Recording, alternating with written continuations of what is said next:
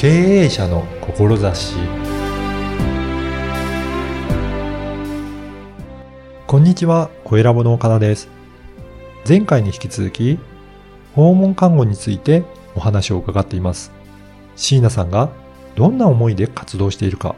これからどんなことをしていきたいかお話しいただきました。それではインタビューをお聞きください。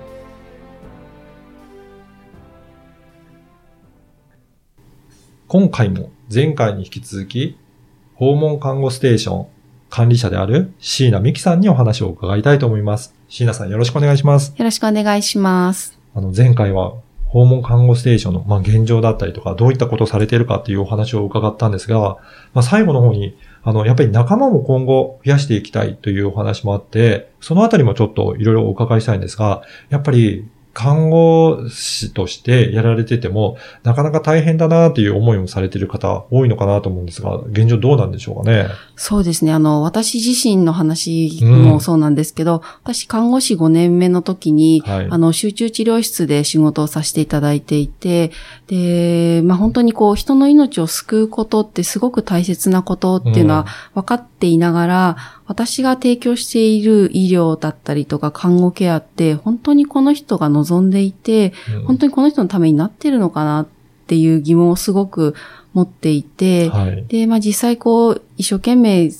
えっ、と、ケアをしても亡くなってしまう方もたくさんいましたし、あの、まあ仮に命が助かったとしても、寝たきりで会話もできなくて、で、まあ心臓は動いてるけど、この人らしいのかなっていうところが、あの、わからなくなってしまった時期があって、はい。私はその時に、まあ看護師を一回辞めてるんですよねやっぱりそういった、まあ、自分がどうしてやってるんだっていう、やっぱり皆さん悩むことってあるんですよね。そうですね。あの、本当にこう、人に尽くすことが、まあ、一つの大切な理念になっている。うん。なんかそれが医療職なのかなってなんだか私の中では思ってるんですけど、うん。でもそんな中で、あの、自分って何なんだろうってやっぱりみんな考え、一回ぐらい考えるのかなと思ってて、そしたら看護師っていうだけじゃなくて、私っていうブランドってちゃんと持ってるのかなって、なんかそこって一回考えた方がいいのかなって、私はその看護師を辞めたっていうところから、また看護師に戻ってきたいって思った、うんその中で、じゃあ自分って何なんだろうっていうのをちょっと考える時期がすごくありましたね。おー。やっぱりそれって、うんえっ、と、本当は何がやりたいんだっていうことを、もうちょっと深く考えてみたっていうことですかね。そうですね。あの、うん私がやりたかったことって別に医療とか看護の提供だけではなくて、うん。やっぱその人の生き方に寄り添いたい。だから看護師になったんだなっていうのが、すごく根本にあったのかなって、今振り返ると思いますね。生き方に寄り添うですか？そうですね。うんうんそれってもうちょっと具体的にお話しいただくとどういったことでしょうかね？はい。えっと、生き方に寄り添うっていうのは、んなんでしょう。あの、私たちって電気、水道、ガスって普段普通に使ってると思うんですけど、うんうん使ってでも人間ってふ普通に生きていて、うんで、必ず人って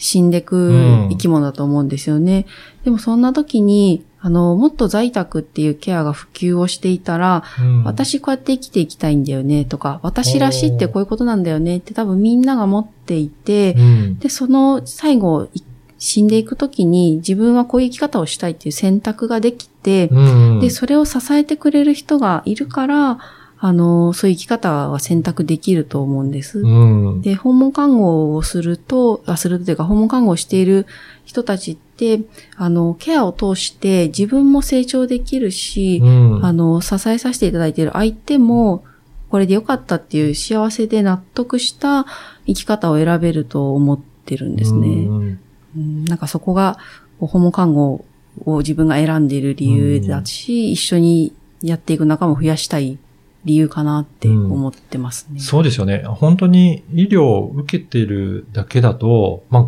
苦しいので、もうそこを何とかしたいで、あの、なかなか自分がの幸せとか、まあそこまで考えられないかもしれないし、しかもそれを必死であの、ケアしてる看護師さんも相当負担になってたりすると、なかなか落ち着いて自分何のためっていう風なのが考えられないかもしれないんですけど、そこをやっぱりちゃんとケアされて、えー、看護される方も、受ける方も、まあ、何のためにとか、あの、幸せのためにとかって、そういった場を提供されてるのかなというふうに感じますね。そうですね。あの、うん、訪問看護ステーションって、こう、一つのプラットフォームだと思っていて、あの、ケアを提供する看護師も、療法士も、あの、自分の働き方ってこれでいいんだっていう納得感を持って、はい、自分たちのケアがその人の生き方に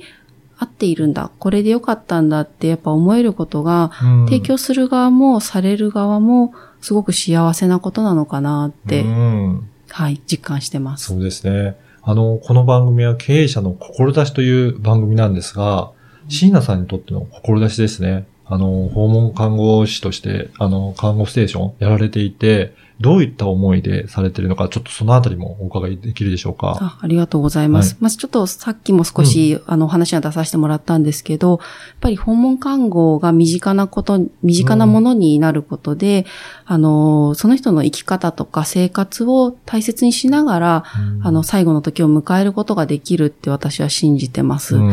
その中で、やっぱり私が関われる方だけではなくて、全国すべての人が、あの、自分の生き方を選択していいんだ。で、それを支えてもらえるんだっていう実感が持てるように、あの、全国各地に、そんな人を支えることができる訪問看護ステーションを増やしていきたいと思ってます。うん、で、そこで働く人たちは、あの、自分たちが働いていることの意味だったりとか、自分自身がすごく大切な存在なんだっていうことを働く人自身がきちんとあの、受け止めて、で、働いていくことが幸せだなって、ここで働き続けててよかったなって思ってもらえるような訪問看護ステーションを作ること。で、そのためにはやっぱり私みたいな管理職が、なんか楽しいなって思いながら仕事ができるように、あの、そういった管理職を育てること、支えることができたら、自分がやりたいことにつながるんじゃないかなって思ってますね。そうですね。やっぱりそうやって幸せな人が増えて支えている人、支えられている人がもう幸せで生きれると、すごいいい世の中になりますよね。そうですね。うん、あの、とは言ってもなかなか働いている方、介護している方って大変だと思うんですけど、で、先ほど椎名さんも悩んでいった時期があるっていうことはあると思うんですが、やっぱりそのそういった悩んでる方に対してはどういうふうに椎名さん支えていらっしゃるんでしょうかね？そうですね。まあ、私の事業所の中であれば、うん、あの、本当にスタッフのことなので、毎日話をできたりとか、はい、月に1回うちは全員面談をさせてもらっていて、そういう体制も整えられてるんですね。そうですね。あの、うん、あの、やっぱスタッフが幸せなことが私はすごい幸せなので、うん、スタッフがどんなこと悩んでて、で、自分の目標に向かって働けているのかなっていうのは、うん、まあ、うちの事務所であれば、それを一緒にできるんですけど、うん、それ以外の部分では、うん、私もこう、自分自身が Facebook させていただいているので、なんかそこから個別にちょっと声かけていただいたりとか、はい、あと私自身が今ナースラボっていうところに所属していて、そこで Facebook の中にナースライフバランスっていうのがちょっとコラムとして出て、できてるんですけど、はい、そこのナースラボのメンバーって、ナースかけるなんとかみたいな形で看護師やりながら、でも自分は他にもこういう特技だったりとか、こういう好きなもの持ってるんだよなっていうのを掛け合わせて自分らしい働き方をこう、描いてるメンバーが、そのナースライフバランス、ナースラボっていうのには、あの、うじゃうじゃいるんですよ。そうなんですね。やっぱりそ、はい、それぞれ皆さん、もちろんナース、まあ看護師やられながらですけど、それ以外にも、やっぱり特技だったり、特徴を持っていらっしゃるので、それを掛け合わせた特徴を、あの、披露されてるっていうことですかね。そうですね。なんでそこに来てもらうと、あ、なんかこんな変わった人でもいいんだ、みたいな、うん、だったりとか、あ、生き生き働くって、なんか楽しい、やっぱ楽しいじゃん、みたいな感じで、看護師に全力注ぐっていうよりは、看護師である自分が楽しんで生きていることがなんか世の中の幸せなんじゃないかなっていうふうに、あの本当ナースラボのメンバーと話をしてると思いますね、うん。そうですね。そういった意味でも、やっぱり一人で悩むよりは、いろんな人と話をしながら、どういった生き方とか関わり方があるのかっていう参考にすると、あ、こういうふうに楽しめばいいんだっていうヒントになるかもしれないですね。そうですね。本当に、あの、おっしゃった通りで、うん、ちっちゃいところで悩むよりは、うん、せっかくなんかこう、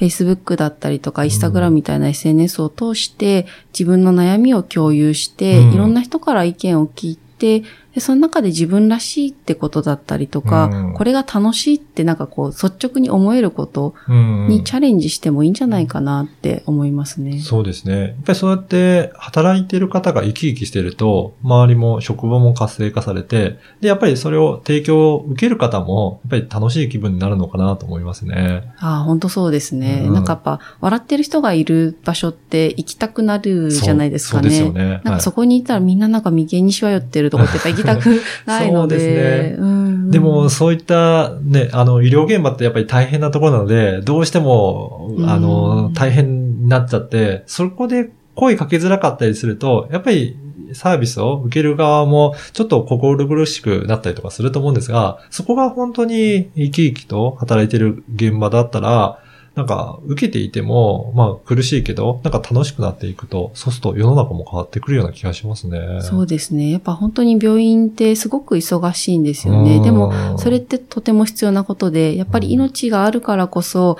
人って自分がじゃあ次何やろうかっていう、あの、次のステップを考えられるので、病院で働くことはものすごく大切なんですけど、じゃあ治療っていうものが終わって、自分の生活に戻っていくときに、やっぱ支える人が一緒に幸せになっていけたら、ななんかこんなにいい仕組みはないんじゃないかなって思いますね。そうですね。あのー、椎名さんは、じゃあ、個別でもいろいろはないそういう看護師の方と相談を受けながらはい話し合ったりすることもやられてるんですかね。あ、もちろんやってます。うんあの、Facebook からお声かけいただいて、はい。まあ、あの、じゃあ、行ける範囲だったらもう関東どこでも行きたいなって思ってるぐらいなんですけど、まだでも、あの、ここで岡田さんと話するまでは自分がそういうことができる人って思ってなかったの いえいえ。で、なんかこれを機会に、うん。あの、Facebook から声かけていただいたりとか、あとはまあ、ナースラボっていう場があるので、このナースラボを使うと、まあなんかちょっと、ズームとかでうんうん。夜な夜な会話したりとかしてるので、あーなんかそういう気兼ねなくつながってもらって、うん。で、まあもちろん一緒に働けたらすごく嬉しいですけど、でもそうじゃなくて、まあ、せっかく同じ看護師なんだから、うん。なんかそこを使って、ゆるくつながり続けられたら楽しいなって思いますね。そうです。ね。で、全国にいろんな思いの方が広がっていけば、そうすると世の中もなんか、どんどん変わっていきそうですね。そうですね。どうせつながるならこう愚痴でつながるよりは、はい。なんかもっと未来考えて、今こうだけど次はこうだよねっていうステップアップとか明るい方向に向かってはい。考えられたらいいですよね。そうですね。はい。あの、今日のお話を聞いて、ぜひ椎名さんにおお話を伺いたいという方もいらっしゃると思うので、はい Facebook のあの URL もこちらに掲載させていただきますので、あぜひぜひお願いします。はい。ぜひ繋がりたい方、あのーはい友達申請していただければなというふうに思います。はい、お待ちしてます。はい。本日は、え2回にわたり、訪問看護ステーション管理者をされていらっしゃる椎名美希さんにお話を伺いました。今回どうもありがとうございました。ありがとうございます。いかがだったでしょうか？看護師の方は助けたい思いが強く、自分を犠牲にしがちなようです。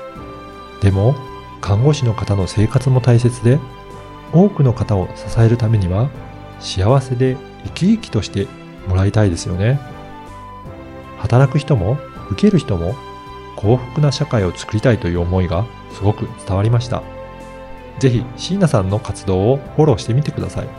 そして、一緒に働いてみたいという方は、ぜひメッセージを送ってみてください。コイラボでは、ポッドキャストの活用方法が学べるセミナーを開催しています。コイラボホームページからお申し込みください。ではまた次回。